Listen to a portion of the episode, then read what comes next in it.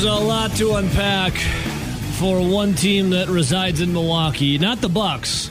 They actually were committed on winning a championship. I'm talking about on the Milwaukee Brewers. A lot of people uh, very upset, and I think rightfully so, uh, about Major League Baseball's trade deadline. But then you kind of take a step back and you look at the Milwaukee Brewers every single year in this trade deadline, especially when they've been competitive like they are.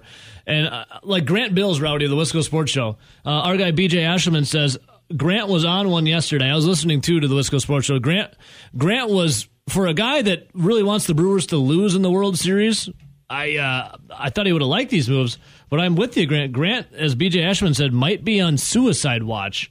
We need to go uh, see if he's okay with the Milwaukee Brewers and what had happened. And I saw on Twitter, everyone saying how the Brewers aren't a serious organization. They don't believe in uh, winning the World Series. That Mark Adonazio is too fine with just getting to the playoffs because you know you can make money that way, yada, yada, yada. With the trade deadline come and gone, a lot of uh, head-scratching moves, like getting Trevor Rosenthal at the end there. Uh, Rowdy, how are you feeling right now? Well, that's what I was going to say. Right out of the gate, I got a Twitter poll. Yes. What do you give the Brewers trade deadline? And for uh, options, you know how we only get four on yeah, Twitter? Yeah, yeah. B, C, D, F. Well, I was on the same line as you. I wasn't going to do grade. I'll do grades. Uh, F. A is not an option. A is not an option. A is not an option. Clearly. Uh, I'll say this. Brewers fans, A is not an option, clearly. What? But what do you give David Stearns and the Milwaukee Brewers after the trade deadline is come and gone? Because I, Rowdy, wow. All right, let's go through it. We we talked, obviously, a lot yesterday, almost the whole show yesterday, on trading Josh Hader away. Uh, Josh Hader goes to the San Diego Padres. I have some very intriguing comments from Josh Hader coming up. Also uh, from Brandon Woodruff, Devin Williams, Corbin Burns. But first, Josh Hader gets traded to the Padres for four players, Taylor Rogers, Danielson Lamet, and two prospects. We were talking about it yesterday after sleeping on it. Um... And I, I, I didn't care for it. I could, I guess I can see certain aspects of it, but I personally don't care for this trade at all, especially during the middle of the season. Yeah, I'm not a fan of the trade either. I, I get why they did it, but I'm, I'm also don't understand why they couldn't have done it this winter. It, same.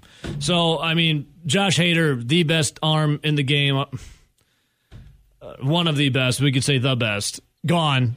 I'll play a comment momentarily about him uh, putting the San Diego Padres hat on last night and talking to the media. It's uh, it's kind of revealing. And then, Rowdy, uh, I didn't mind this one, actually. Matt Bush coming. We talked about Matt Bush yesterday. He is, uh, if you were to reboot the movie Major League, he is Ricky Vaughn, the Wild Thing. He, he, instead of the California penitentiary, he was in Florida's penitentiary. But I don't mind Matt Bush. I thought he would be cool, and I think you kind of liked it too in exchange for Antoine Kelly and Mark Mathias. Yeah, I actually really liked this trade. I think it was a good one. I mean, you're getting a good late-inning reliever, something that you needed with or without Josh Hader on this roster, and you really didn't give a ton up. Mark Mathias was a utility guy that was basically a quadruple A player that was really never going to have a real role with this Milwaukee Brewers team now or in the future. And then Antoine Kelly, yeah, you already upgraded that uh, that exact same pitching type with the trade for Josh Hader. Mm-hmm. So, uh, yeah, I really like that move. That's that's going to have a big, big impact on where I vote, actually, on this poll. Yeah, and then the next one, you thought maybe they'd add a bat. And, you know, it was inching closer and closer to the trade deadline. And then, what, about five minutes before it was said and done uh, for the year of twenty twenty, this one's a real head-scratcher. The Brewers trade away their outfielder uh, Tristan Peters prospect to the Giants for another bullpen arm, a guy who has not played one big league inning since twenty twenty, yes, two years ago. Trevor Rosenthal. He was thirty-two years old and has not played again a big league inning in two years. Did you understand this one? Didn't get this at all. And this is this is the reason why. So, obviously, if you know much about baseball and you you know much about the N L Central, clearly Trevor Rosenthal was a really good closer for the Saint Louis Cardinals in the past. Now, that past We're talking like twenty seventeen and earlier. Mm-hmm. So we're talking like five to ten years ago, Trevor Rosenthal was electric. Well, he hasn't really been that electric since twenty seventeen, since he was a Cardinals closer. Now, on the other hand, does it make sense that they were willing to add another arm to that bullpen and do it with a low risk, high reward type move? Yeah, that makes a lot of sense. But the thing that doesn't make any sense to me, Ebo, is the fact that Trevor Rosenthal was a free agent two weeks ago. I know, it's insane. They ended up trading. What is going they on? Ended up trading away Lucas Barker and a prospect, like you said, for a guy that was a free agent two, two weeks, weeks ago. ago. If they had done their due diligence or really that interested in adding Trevor Rosenthal, you could have done him. Could have done that without adding anyone, or two sorry, without ago. trading anyone. Two weeks ago. Instead, oh, is Luke Barker that big of an issue that you lost him? No, it's a triple A arm. It's a guy that most likely is a quadruple A bullpen piece for depth. That's not a loss. But when you talk about prospects, yeah, the, the Milwaukee Brewers system isn't great once you get outside of the top ten. That was clearly shown with the Josh Hader trade, how Ruiz could go from being the twenty-eighth prospect yeah. in San Diego to all of a sudden ninth in the Brewers farm system. Yeah. They're clearly top heavy in the Brewers farm system with that top eight. It's, but still, it's mind-boggling. That doesn't mean everything in prospects, and we kind of talked about that yesterday. It means something because you have to use those prospects as leverage for trades, but it means nothing because a lot of prospects bust and others come out of nowhere and yeah. are actually great. Now, the odds of this prospect being great, extremely low, low, but it's still a lottery ticket that you could still potentially hit. You didn't have to give up anything to get Trevor Rosenthal literally two weeks ago. I think we got to give a uh, tip of the cap then to the San Francisco Giants general manager, Scott Harris, who fleeced the Milwaukee Brewers. Trevor Rosenthal hasn't pitched in two years in the bigs, and he was a free agent two weeks ago. Well, how does it even work, Rowdy? Well, most of the time when you're when you're when you're a pitcher, the injuries that are worrisome are obviously your arm because that's what makes you your money. But for the nagging ones, it's your lower body because that's where you push off the rubber. That's where you create yeah. a lot of your uh, your force and your momentum, right? Your power. Mm-hmm. Trevor Rosenthal has, what was it, a hamstring issue? That's why he hasn't been pitching or anything for the last couple of weeks. Pretty sure he's injured. Now, they already said that he would be starting in like their Arizona camp, like working, pitching, and getting healthy. But if you have a pitcher so, that hasn't pitched in the big leagues since twenty twenty, he has not pitched at all this season. He has not really been in the minor leagues, but he's currently now been working out for two weeks because he's got a hamstring issue. All I know is that hamstring, quad, groin, all those do is linger, and now you just...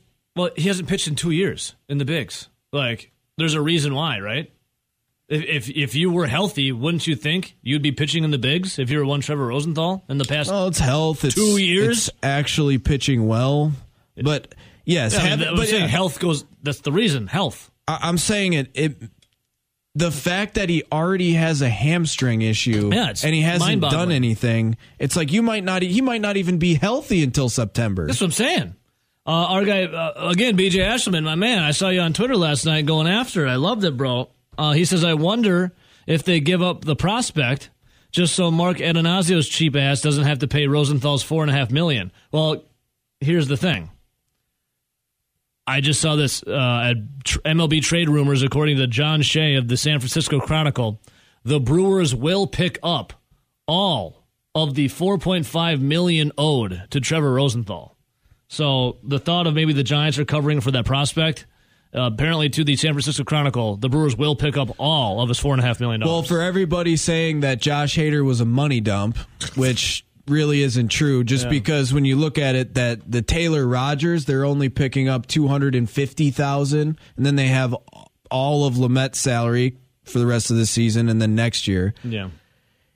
Hader probably about to make like sixteen-ish million next year. They were really only saving about ten, eleven million with the quote unquote money dump. So it's not like it's that much.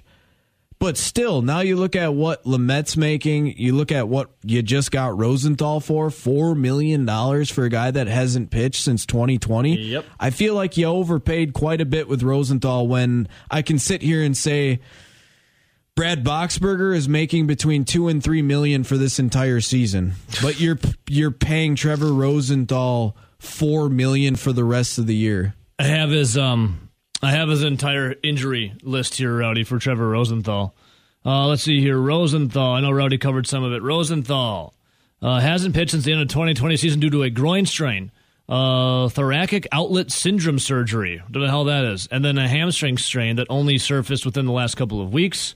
Uh, let's see here. And then after missing all of twenty eighteen due to Tommy John, uh, Thomas John surgery, Rosenthal had a thirteen point five E R A over fifteen and one-third innings in twenty nineteen, but then rebounded to a one point nine E R A in the final twenty-third and two-third frames. Now, I'm not going to say he's terrible just because we know what he's been in the past. We know that the, the Milwaukee Brewers have that pitching lab. We know that they have two months to get him right. And again, it's a low-risk, high-reward type move, mm. even though the move might be head-scratching on how he landed on this roster. But if you go back and purely go through his numbers, the last time he was legitimately effective as a reliever was twenty seventeen. God.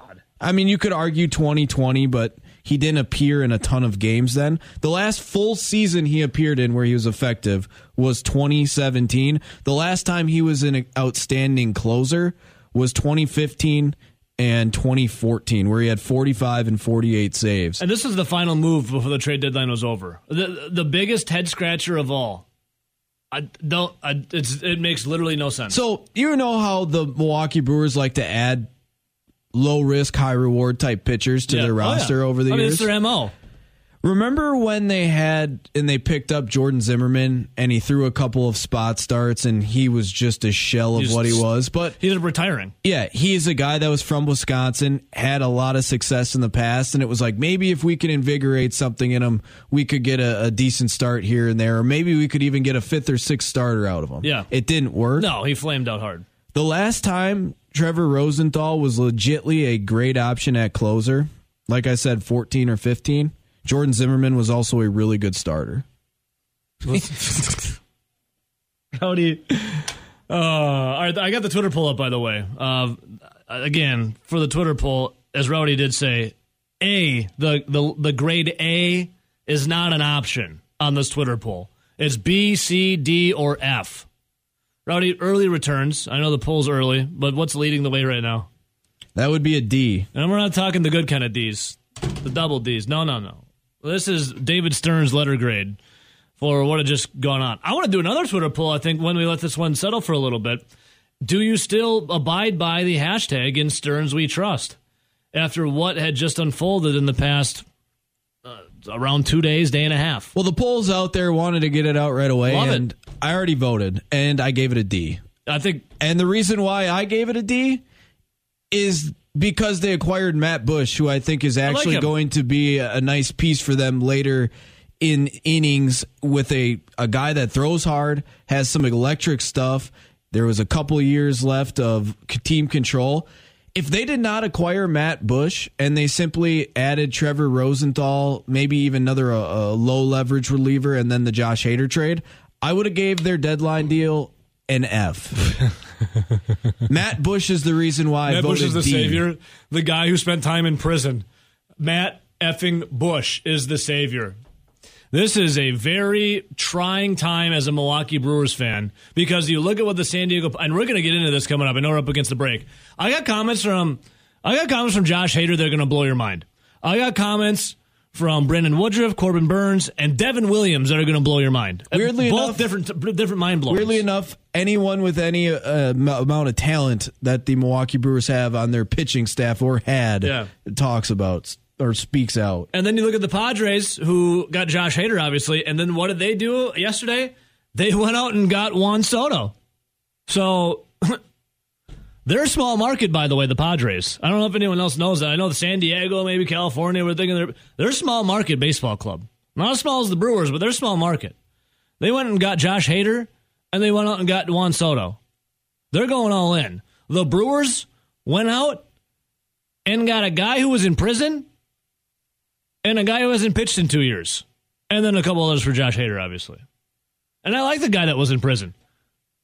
And I don't know, some of the comments that I heard over, you know, just in Twitter and some clips that uh, David Stearns obviously was talking about the deadline moves and and the not able to get a bat, not adding a center fielder. Yeah.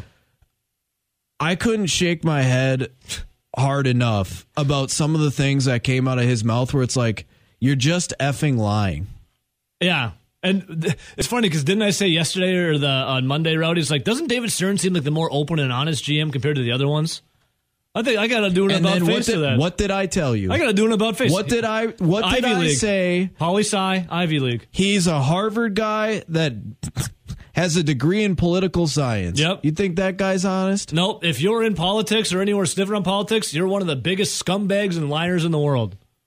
Now, I'm not saying David Stearns is a scumbag, but after watching some of the things that he said yesterday, I think he's a liar.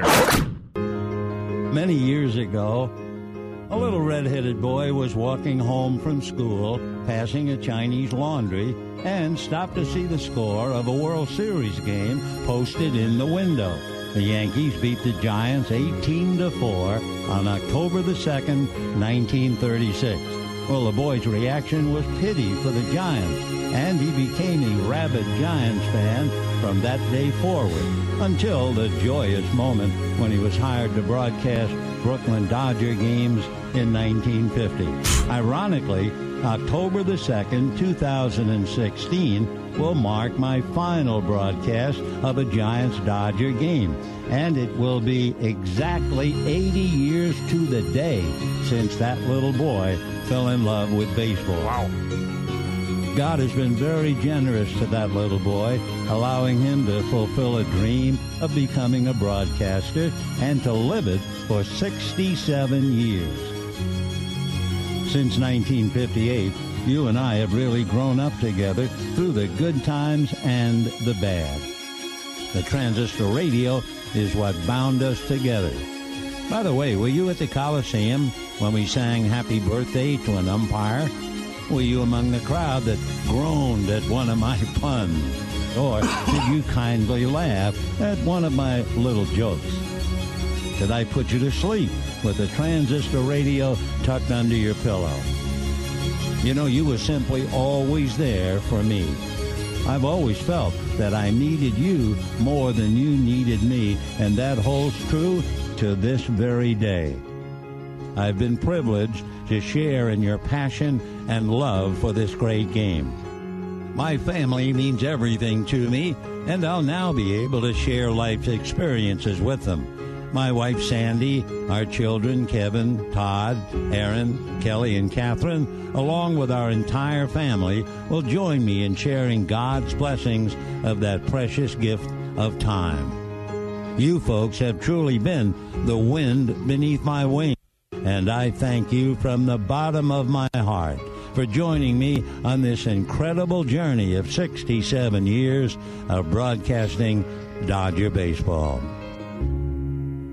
sixty-seven years. You know, friends, so many people have wished me congratulations on a sixty-seven-year career in baseball, and they've wished me a wonderful retirement with my family. And now all I can do is tell you what I wish for you. May God give you for every storm a rainbow, for every tear a smile, for every care a promise, and a blessing in each trial. For every problem life seems, a faithful friend to share.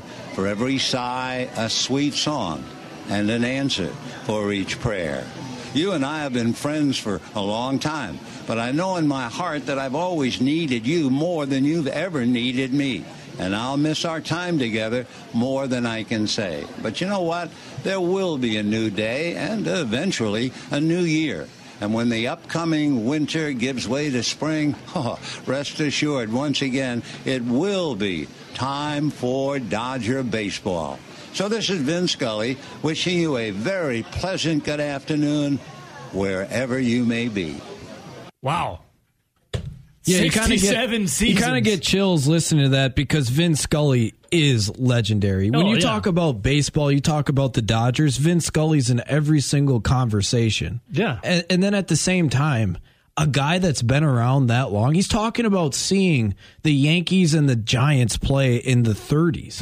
Like, it's like we're talking about that's like back when Babe Ruth was playing yeah. for the Yankees. Now, when you ever hear someone say, like, oh, who's your favorite player? They go, oh, my favorite player is Babe Ruth. It's like, dude, you're twenty-two years old. You've never seen Babe Ruth. Vin Scully could kind of say something like that, Rowdy. And and the on top of all of that, when you think of some of the most memorable like calls of baseball games from like old playoffs where you have like kind of that uh, glitchy, almost yeah, like film.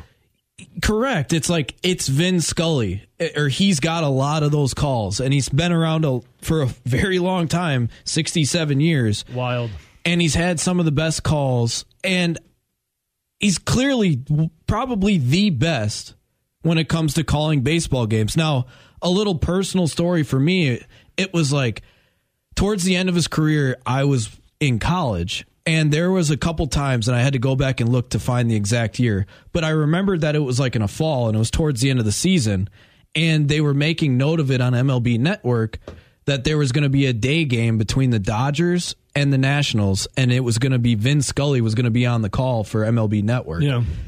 So I literally skipped the social class that I had just so I could go watch the game and listen to Vin Scully call it. Because you know me, I love watching West Coast baseball. So when I stay up late, a lot of times if they did have Vin Scully on the call for West yeah, Coast were, baseball, I got to hear it, and it was super cool. So I'm like, this guy's getting older and older. He doesn't have much time left. Who cares about some stupid social class yeah. that you could sleep through and get a good grade? Yeah. I'm going to go watch Vin Scully. Hell yeah, dude. And I, I honestly think I've watched some documentaries over the years. There was one a few years ago. I don't remember exactly what it was, but it was a really good documentary, and it had Vin Scully, and it was talking about Vin Scully.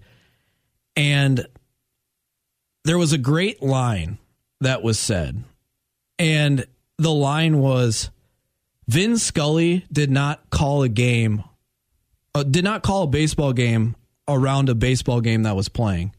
The baseball game played around Vin Scully calling the game, because every time it was like perfect.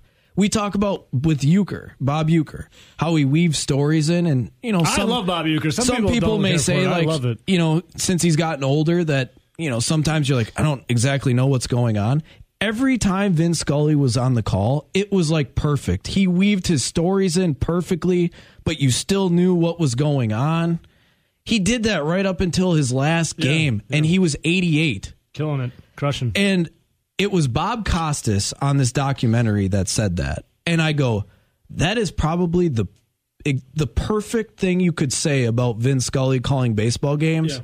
is the fact that he didn't call the game around the actual baseball game. The baseball game played around him calling it. So now with that Nationals game, Jordan Zimmermann was actually on the mound for the Nationals. It was in two thousand fourteen. And Zimmermann at the time was still a, a really good starting pitcher, but Vin Scully, and he was having a, he was pitching a really good game against the Dodgers. Yeah, Vin Scully had like this crazy, perfect story that only Vin Scully could tell. Crafted he was it. Like around the game where Zimmerman's just lighting up the Dodgers and striking out a ton of guys and, and making them look bad. He's weaving in this story about, and there's Jordan Zimmermann on the mound. Now, if you don't know where Jordan Zimmermann is from, he's from Wisconsin, but not just Wisconsin. He's from the middle of the state, Auburndale. You got to take highway whatever up to there, and you'll run into Auburndale. And when you get just outside of Auburndale, you'll find a little sign that says, welcome to Auburndale, the home of Jordan Zimmermann. And he knew like all these little facts studies, and everything studies. About Jordan Zimmermann, where he was from, the highway. What took you there? And just everything was perfect while Jordan Zimmerman's out there doing striking the out the Dodgers. And it was so cool to Love just sit dude. There, skip a class, and watch that game and actually get to listen to Vin Scully. Very cool. Uh, goosebumps, Rowdy. Awesome stuff. Joshua Ronald Hader. That is uh, the former Milwaukee Brewers three-time N L reliever of the year, four-time All-Star. He met with the San Diego Padres media yesterday. I want you to take a listen. Listen, I want you to take a listen to Josh Hader, and tell him. I know it's radio, and I know you can't see it, but believe me when I tell you this. I'm there's just gonna, a smile on his I'm face. I'm just gonna say it. He looks giddy as all hell to be in San Diego and to not be in Milwaukee. He's anymore. Beaming ear to ear, giddy, happy as a lark. Take a listen. The atmosphere here is they want to win and, and you know, not just go to the playoffs but win a World Series, and mm. and like I said, that's a, a contagious atmosphere to be a part of, and um, you know, obviously the moves that A J and, and the front office has put together, it's uh, it's exciting, and you know, that's the that's the mentality that, that they're perceiving out here, and as players, that's that's what you want. So um, you know, to be a part of that group and to be a part of a, a trade to come here, it's uh, it's it's special. Mm-mm, mm-mm, mm. Mm-hmm. I'm going to do it uh, one more time. Just listen to the first part of Mister Hader here. The atmosphere here is they want to win and, and, you know, not just go to the playoffs, but win a World Series. And the atmosphere here is they want to win and not just go to the playoffs, but win a World Series. This is also a guy who has made it known he wasn't happy about his arbitration process. Which is true. Which is very true. But I think...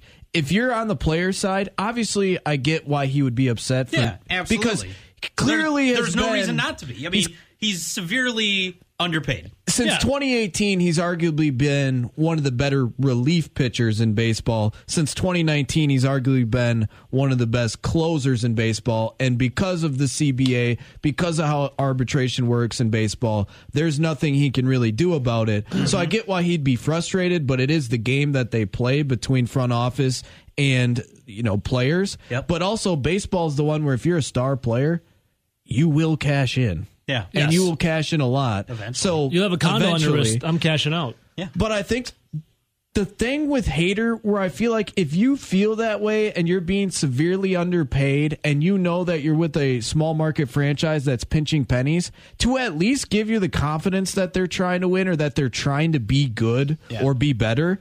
At least since they're not paying you, they should be going out and paying other players yeah. that are, that are that they are able to get. Yep. So it's like, so they could, in theory, go out and sign a big free agent to money. It's showing because they're not paying me all this money, where's all this money? We need to go somewhere else and pay someone. Or when they make some of these trades, maybe actually go out there and, and you know, put some of the chips in the middle and make a big splash, showing people that might be underpaid, but hey, we're yeah. happy to be here and I like the city and all that stuff that they normally say. Yeah. At least show them that you're trying to win, and that's why they haven't extended you into that big contract yet. Well, and then you see what they did and you hear his comments and you're like, damn.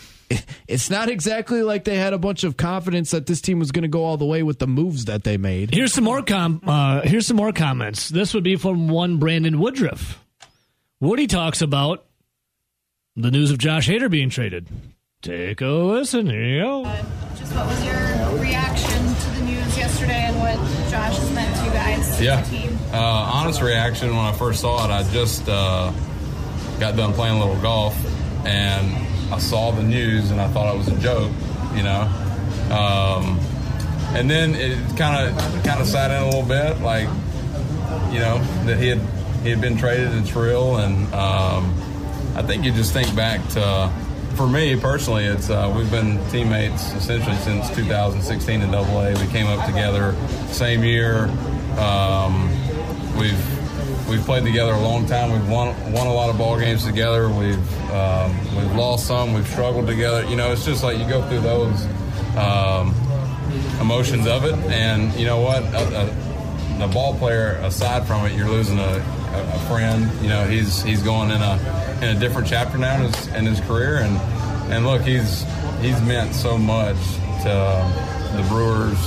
Um, you just think back to. Um, all those runs and the playoffs, a four-time All-Star, three-time reliever of the year. I believe that's correct. Correct me on that if I'm wrong. But, I mean, just an, an incredible career. And you've seen the development since we first got together in, in sixteen. So, um, you know, um, it's, it's you know, trades happen. And that's, and that's part of the game. That's part of the business side of it. And you see the business side of it. But I think you're, you're – for for us and for myself, you just you're you're, you're going to miss a good person, uh, not just from the baseball side of it, but just a, a good person. So, um, you know, I wish him well. It's a little teary-eyed yesterday, and and you know, wished him well, and um, told him good luck, and um, you know, that's that, I know he's he's was busy yesterday and, and trying to get everything sorted out. So um, that's that's kind of.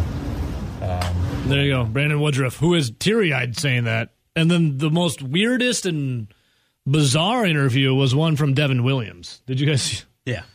I'm going to play it. Devin Williams, at, it's Adam McKelvey. It's on his Twitter account. At first, it looks like he's like upset with Adam McKelvey, like he wants to like fight him or something, like he's annoyed and doesn't want to answer the questions. But I think Devin Williams is just like, he doesn't know what to say. Take a listen to Devin Williams. It's the, it's it's interesting. I'll tell you that much. Devin, just sort of, what was your reaction when this came down yesterday? Were you just staring at McKelvey like blank stare?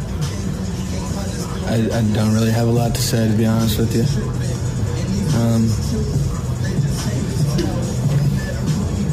I, I don't know. Is that just because it's part of the business and a bit of a surprise, or? Yeah, I was surprised. Don't mind the music in the back.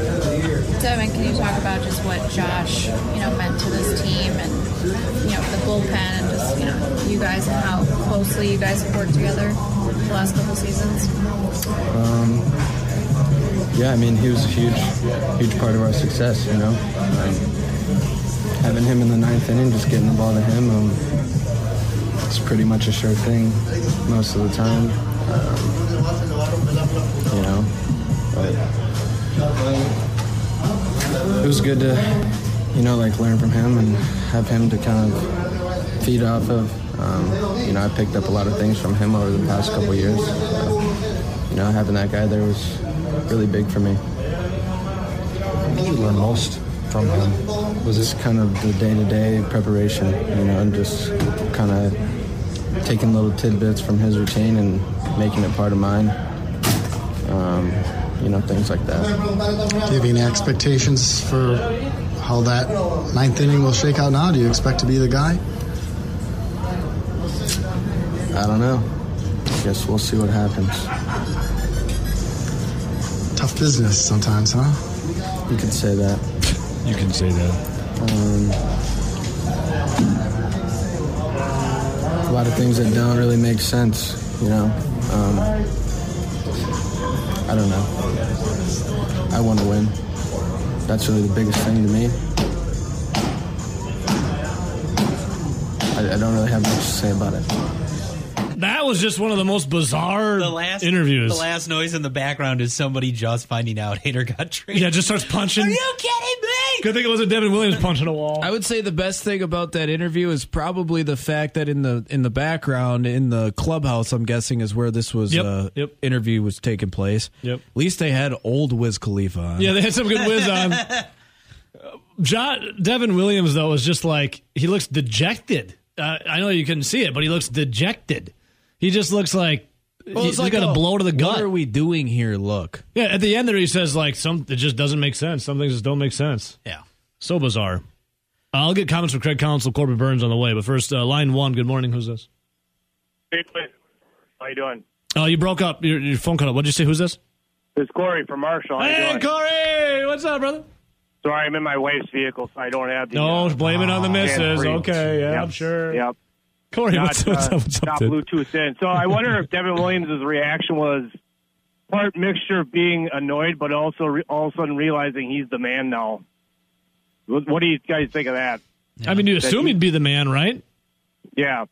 Like, he's running through his head like, ah. Uh, what Counsell say, though? That they, I think Counsell said they'd be, like, having, inter- like, Rogers doing some, Boxberger doing some, and Williams doing some. I would assume it'd be Williams, but so it's just going to be throw the bleep against the wall and see what sticks is what it sounds like, huh?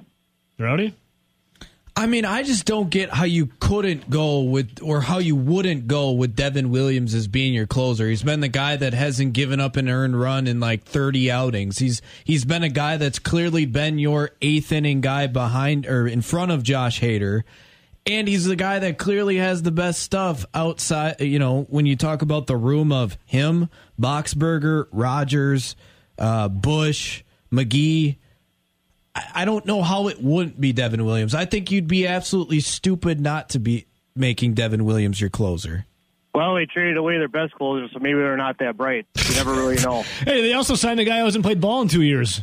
Yeah, I, I heard all. Yeah, uh, they didn't well, sign him, boys. I'm they sorry, traded, traded for him. him. They, they could have him. signed him. Traded for him and took his four and a half million dollar contract as well. So the Giants signed that guy for four and a half million dollars this year, or was that just like the residual left on his contract? Him being a free agent, they signed him like two weeks ago for that money for the rest of the year, wow. hoping that at that time.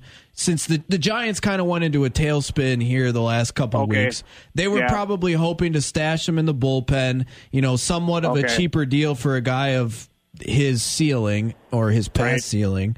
And they were probably like, oh, if he, if we can get him back to his form, this will be a really cheap, really good uh, relief option for us in the later innings. Well, they went into a tailspin. They end up trading him. They end up uh, basically not even having to cover any of that salary and getting a prospect and a and a bullpen, low level bullpen arm. That's because the Brewers David were late. Stearns does. That's usually something the Brewers do. It's because the Brewers were somebody. late to the party. It's like they had other options and then uh, everything was gone. And they're like, "Well, uh, Rosenthal's still available." Yeah, I remember him from twenty seventeen being good. Hmm. Well. Well, and I forgot to say this yesterday, but Robbie always makes a point of, you know, these are the things you get from a team that still celebrates a second-place finish forty years later. So just chalk this up. Hey, the, hey, we'll still see what happens. Still first place. Actually, last Corey, night didn't we did yeah, get I know, a... I know. They are still first place, but it sure sounds like the but players... Now, but now the uh, the uh, games are last. It was once three games, now it's two games. But it sure sounds like the players are more in line with the questions that we have, and reporters are like in lockstep with the management. Well, we did we did get opinion. a message, Corey, from Rob yesterday, and it did yeah. say the Brewers would rather celebrate a team that lost a World Series forty years ago and try to win a World Series this year. The owner should be forced to sell. that, that was an exact test message from yesterday from Rob. He mind melds with me on the Brewers, on the Packers. His takes are outlandish, but I usually am lockstep with him on the Brewers. Hey, well, we'll see so. what happens tomorrow with Robbie. All right, Corey? Sounds good. I'll let you guys get hey, going. Take her easy. Line two, good morning. Who's this? Hey, it's Full Dog. It's been a while since we got a call from Full Dog. What's up, brother? Yeah, well, it takes it takes big events for me to... How's that hair looking? Still flowing, numbers. still flowing majestically? Oh, yeah, you'll enjoy it Friday. Can't wait. All right, I, Longer uh, than Josh Hader's? Uh, yeah, probably close. Nice, dude. Hell yeah. All right, Fuller, hit me with it. Let's go. I, people are getting way too emotional about this, including the players. Uh, if you break it down just business-wise, this is like the smartest thing they could have done. They got the guy who is second only to Josh Hader in saves this year, plus a guy who has a huge upside to be a great starter if they can fix him, which they've proven they can.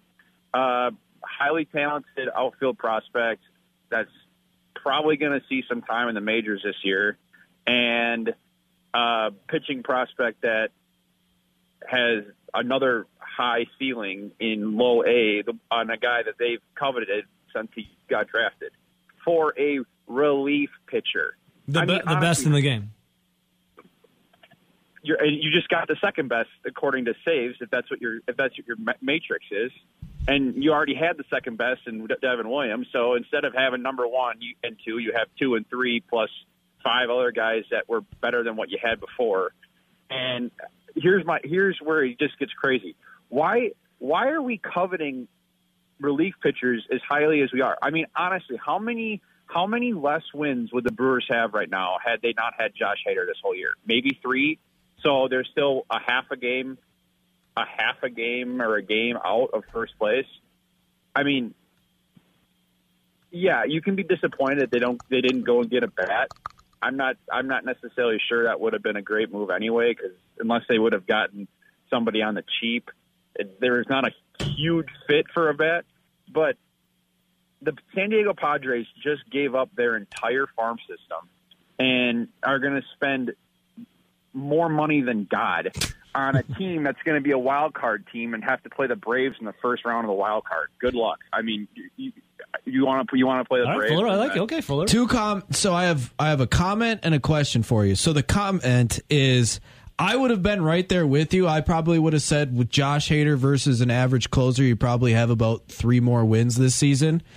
But according to his WAR, he's only zero point one wins better than the average closer. There you go. And then the the question was, would would you have preferred that they tried to get this deal done in the winter? Because I think the package would have been relatively similar. But at the same time, I feel like you could have still went at it and had a quote unquote bite at the apple with the best possible. I'm sick of this bite at the apple comments too, by the way. So the you say bite at the, the apple. If you say it, Fuller, if you say annoying. it, I'm shaving your head no, it, Friday. It, no, no, it, the bite at the apple thing is getting a little annoying, but uh, but I I get the I get the sentiment. Like I would rather have a team make the playoffs. Like the, I'd rather have the Packers than than a team that wins one World Series and then stinks for ten so years. So would you I, rather have the Packers or the Bucks? Oh, the Packers for sure. Yeah, you know where but, your bread's buttered, Fuller. Yeah, but. Uh, I mean, do you, do you honestly think their bullpen is worse today than it was two days ago? I mean, I would say say I would say slightly, but their middle relief is much much better. You can't argue. Hey, we'll see what we'll see what happens. Full Dog, Fuller, you there? Should be better options than what you had three days ago. Full- correct. Fuller, you're dropping out a little bit, my homie. I would say that your overall depth to your bullpen is better, but your top line is clearly not as good. So I would say, therefore, you are slightly worse just in general for a bullpen. The fact that they got Rogers back is, I'm not saying Rogers is amazing. Well, we'll see what but, happens. We'll see what happens, right? Statistically, statistically, he's second only to Josh Hader. So for these, for this, this is on the players. Like, all this crying, and I mean, I get it that, that you're friends with them and stuff, and you hate to see your friend leave, but business is business. You can't have emotions in business, and this is clearly a move that does not, I, in my opinion, make them worse, but it maybe doesn't make them better, but did you guys, does, I mean, how many moves would they have had to make to actually be realistic World Series contenders to beat the Dodgers and the Mets anyway? I mean...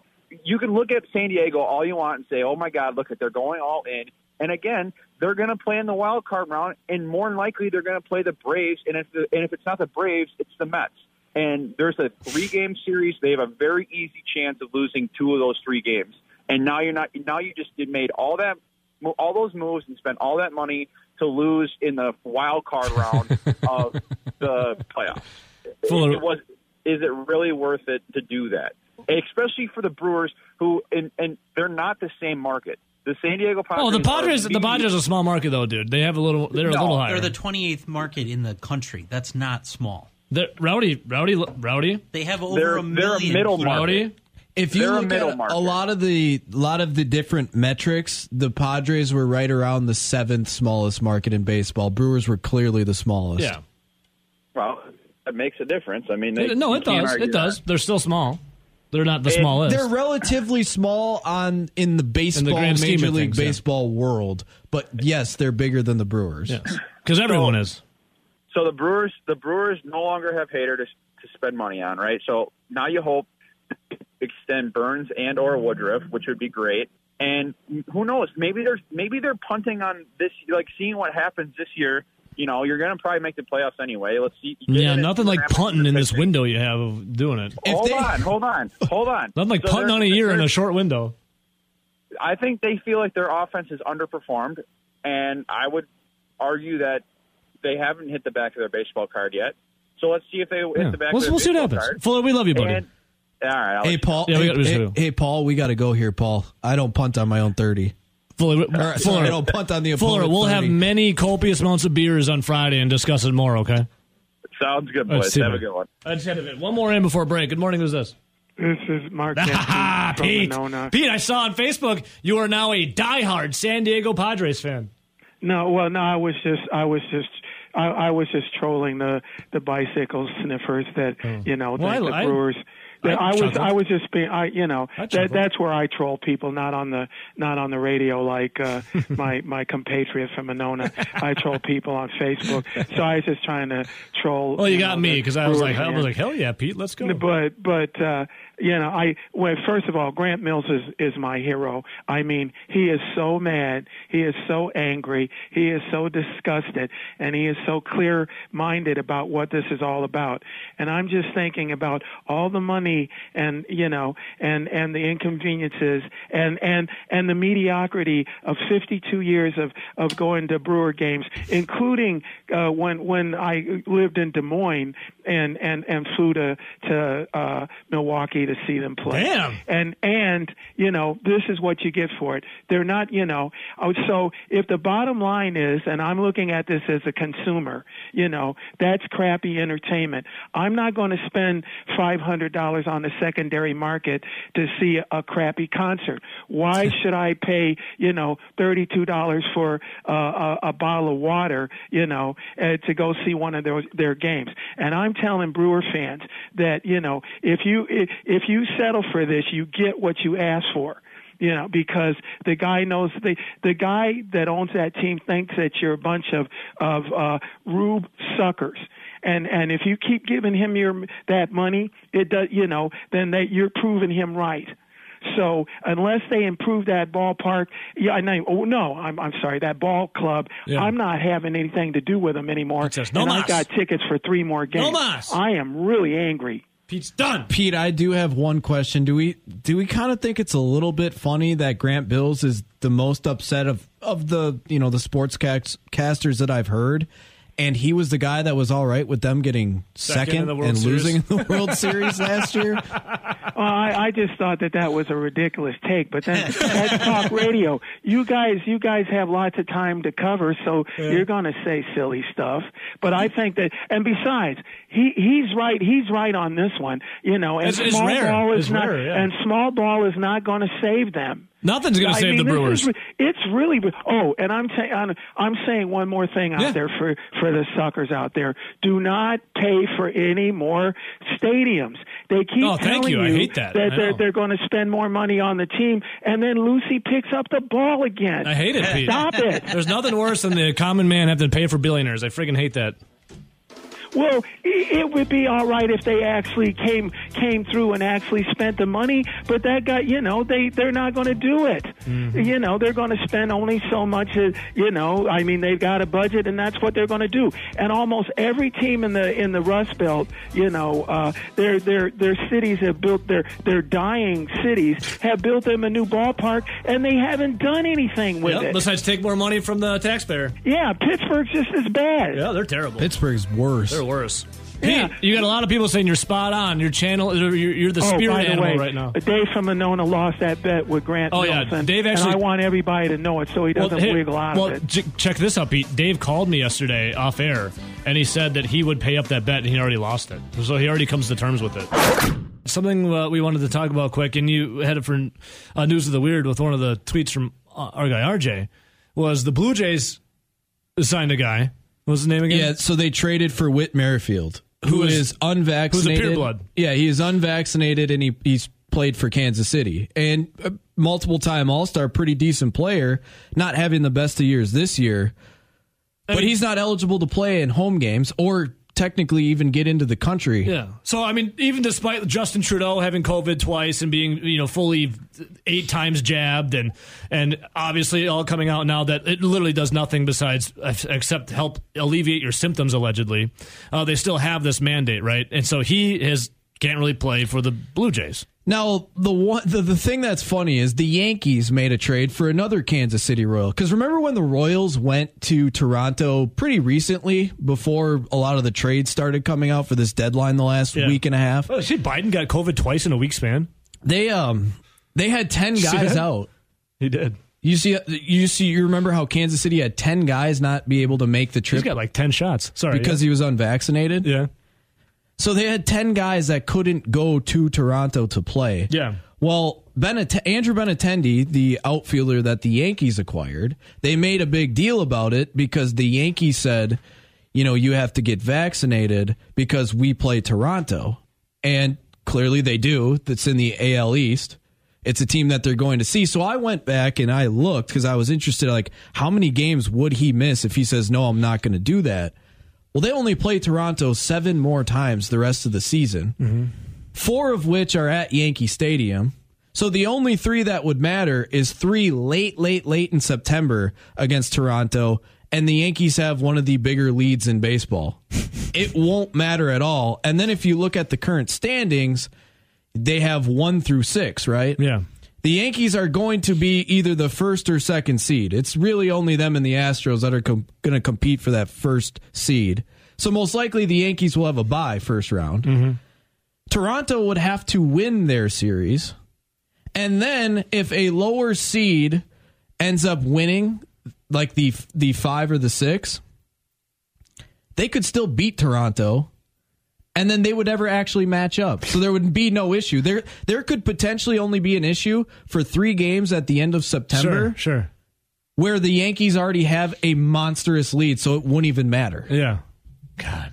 Isn't that funny? Well, I think there was another one with, because they signed Anthony Rizzo, and, and Rizzo and Rizzo's, last season was unvaccinated. Yeah, he, he's pure blood. And he... supposedly, they said that he was going to get it. Don't know if he did or not. I, don't, I never heard. I never really checked. I don't, I don't follow really the Yankees that or, close. I don't care if you do or you don't, to be honest with you. But to see if he was playing when they I'm played in Toronto. But it sounded like he was going to break down and get it because of them playing in Toronto. And then, there, yeah, there was another guy saying that too. And it was, uh, well, we don't know if you want to trade for him because of this, this, and this. It's like, let's just stop the nonsense. Uh, but Rowdy, uh, Ben Attendee in... whatever. It's just a very interesting cultural thing, as well as, you know, how just wrong some people were on certain sides of issues. But when you look at Major League Baseball now and the Milwaukee Brewers, let's get back into the crew. Connor, you said a C at best you'd give them for a grade? You know, now that I think about it, they didn't even pick up a bat, so I'm going to give them a D. D is the resounding. And the fact that the uh, Padres now have Hader, Soto, and Josh Bell is just... Who else did they get to? Didn't Padres pick up someone else, Rowdy? So, well, they have Hader, they have Soto, they, have they got Josh Bell, and one that's a big name that I think would be was would have looked really good in the Brewers uniform, but he's interdivision. Brandon Drury is having a hell of a season, oh, yeah. and he can play first base, second base, third base, or clearly D H. Yeah, so right now in the Twitter poll, D going thirty-nine percent of the vote, twenty-five to C, F in third at twenty-one percent, and then B is at fifteen. There's no way you can give it a, an A. So looking at this, and then looking at what the Padres did. So you look at what the Padres did. The Padres, now I know that they um, reside in California, obviously San Diego, and we had Fuller call in saying, they're not a small market, blah, blah, blah. Well, by definition, are they not a small market, Rowdy? What are they, seventh? At the bottom for yeah, small if you market? Take it, there's like a lot of different uh, metrics you could take in, and like the with all these metrics, the highest the San Diego Padres were for a market was the seventh smallest market in Major League Baseball. So relatively, in Major League Baseball, where you have thirty teams, still being bottom seven is pretty small. Yeah. Now it's clearly it's bigger than Milwaukee, as Milwaukee yes. and, and Kansas City are by far the two smallest markets. But it's not like they're New York. It's not like they're Los Angeles. It's not like they're Chicago or even Philadelphia. So it is quite a bit smaller than a lot of different markets. But but they've shown a willingness to spend money. They've shown a willingness to trade prospects and go out and acquire top talent and a willingness compete. To go all in and get it going. Now, my my thing here is the N L Central, we know that we have a good team in the N L Central pretty much every year, and that's the Saint Louis Cardinals. It's a really well-run franchise that's historic and has historically been winners. Yeah. Now, I know the Cardinals are good, and it's it's a big-time franchise, but do you really put them on the level, especially lately with spending money and, and competing, as like the Yankees or the Dodgers? Some of those big teams that you would think the Brewers would hope to beat to win a World Series? Yeah. I I don't really put, I don't them, put them on the same sphere at that level. level. But do you think if the Dodgers played in the N L Central that the Brewers would be more willing to go in all in certain years because they knew that they'd have to they beat have to? the Dodgers? I think that goes into some of the play because Cardinals really aren't doing it. The Cubs, by the way, why did not the Cubs sell? What who Why do they keep all those contracts? Anyways, the Cubs are stink, the Pirates stink, and the Reds are now the worst team in the N L Central who are doing, who are doing nothing. Well, the, the Pirates and the Reds have been pretty poorly run, especially in recent history. The Cubs had their yeah their chance, their, their little their run, dynasty window, but it only what in two thousand fifteen they made it to the N L C S and lost to the Mets. sixteen they won the World Series, and then they were kind of failures after that. Mm-hmm. And then it's the Cardinals and the Brewers. I do think that the Brewers would be enticed to go all in more often if, if they had a, doing it. a if they had a Dodgers in their division where it wasn't like they could get away with being decent and still winning uh, I agree, a Central, totally. But instead they'd have to win one hundred games to beat the Dodgers. Because look at the Padres. They've had a lot of talented rosters over the last, you know, five years. Mm-hmm. They've went all in, you could argue, two seasons in there because they knew they had to beat the Dodgers. And San Francisco was really good last year as well.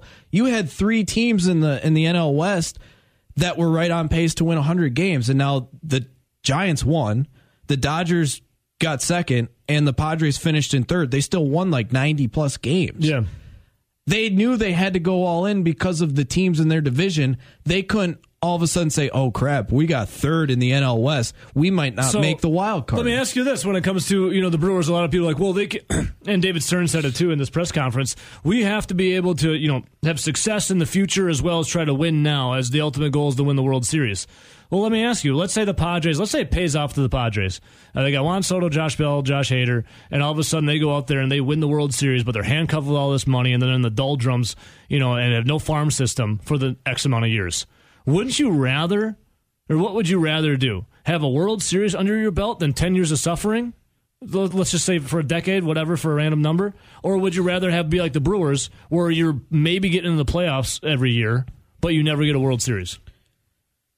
And your, see, far, your farm system's always okay. See, I asked when Andrew Wagner was on yesterday, I was like, oh, it's kind of like the Packers versus like the Bucks, where it's like the Bucks went fifty years without winning. And outside of the eighties, which I never got to watch, you never got to watch. Actually, and, I watched some V H S tapes. And two thousand one, they were never really relevant. Like, we talk about them being the Bucks, the eight seed when they made the postseason, only to get slaughtered in the first round. It was a good year if they made the eight seed and they went and won one game and lost four to one. Like, but it's it's different in football to me than it is in baseball or like basketball. Well, think of the Packers that never won a Super Bowl ever before, and we had that twenty ten, twenty eleven run or something. Like the, the Bucks, they were having troubles getting a superstar that would come to Milwaukee and stay in Milwaukee. Mm-hmm. Clearly, we know that if you have a superstar in the N B A, you're going to put yourself in like the conference semifinals, right? Yeah. Like they're going to at least be in the in the discussion of the top four teams in their, their division. Yeah. In their conference. Yeah. Well, with the Brewers, I I don't think, or even with the Packers. Let me talk about the Packers yeah. first. When you have a top five quarterback in the N F L, you're always in the mix. Look at what the Packers have with Brett Favre. Look at what they have with Aaron Rodgers. They didn't win the Super Bowl every single year. They've only made it to three in that time, but they've been really damn good every single year and had shots, legit shots of winning Super Bowls. I think if... If you had the Packers, Mike Holmgren, Brett Favre, and all those guys have a redo against the Broncos, I think that game could have went differently. If you let Mike McCarthy and Aaron Rodgers and some of the, like Brandon Bostic's of the world, where he didn't go after, let Jordan it, Nelson catch the ball, I think they would have. Obviously, hindsight's twenty twenty, but they would have been in a lot more Super Bowls if they didn't have some freak things. Yeah, like they were legitimately close a lot of years. The Brewers. Mike Trout is the best player in baseball when healthy. Mike Trout cannot single-handedly get the Angels to the playoffs. No. Christian Yelich carried the Brewers for Couple half weeks. of a season. He carried the Brewers in nineteen for a season. But it's so hard if you have just one player to be legitimately good in baseball. Legitimately you good. have to be you have to have a lot of talent. You have to have pitching. You have to have hitting. Yeah. You can't have one superstar and be great. So that's that's where I'm more inclined to say if I am the Brewers, I'm willing to go all in a couple years and then be bad for a decade. Totally. Just because it's so hard, even when you have those great players, at actually being good.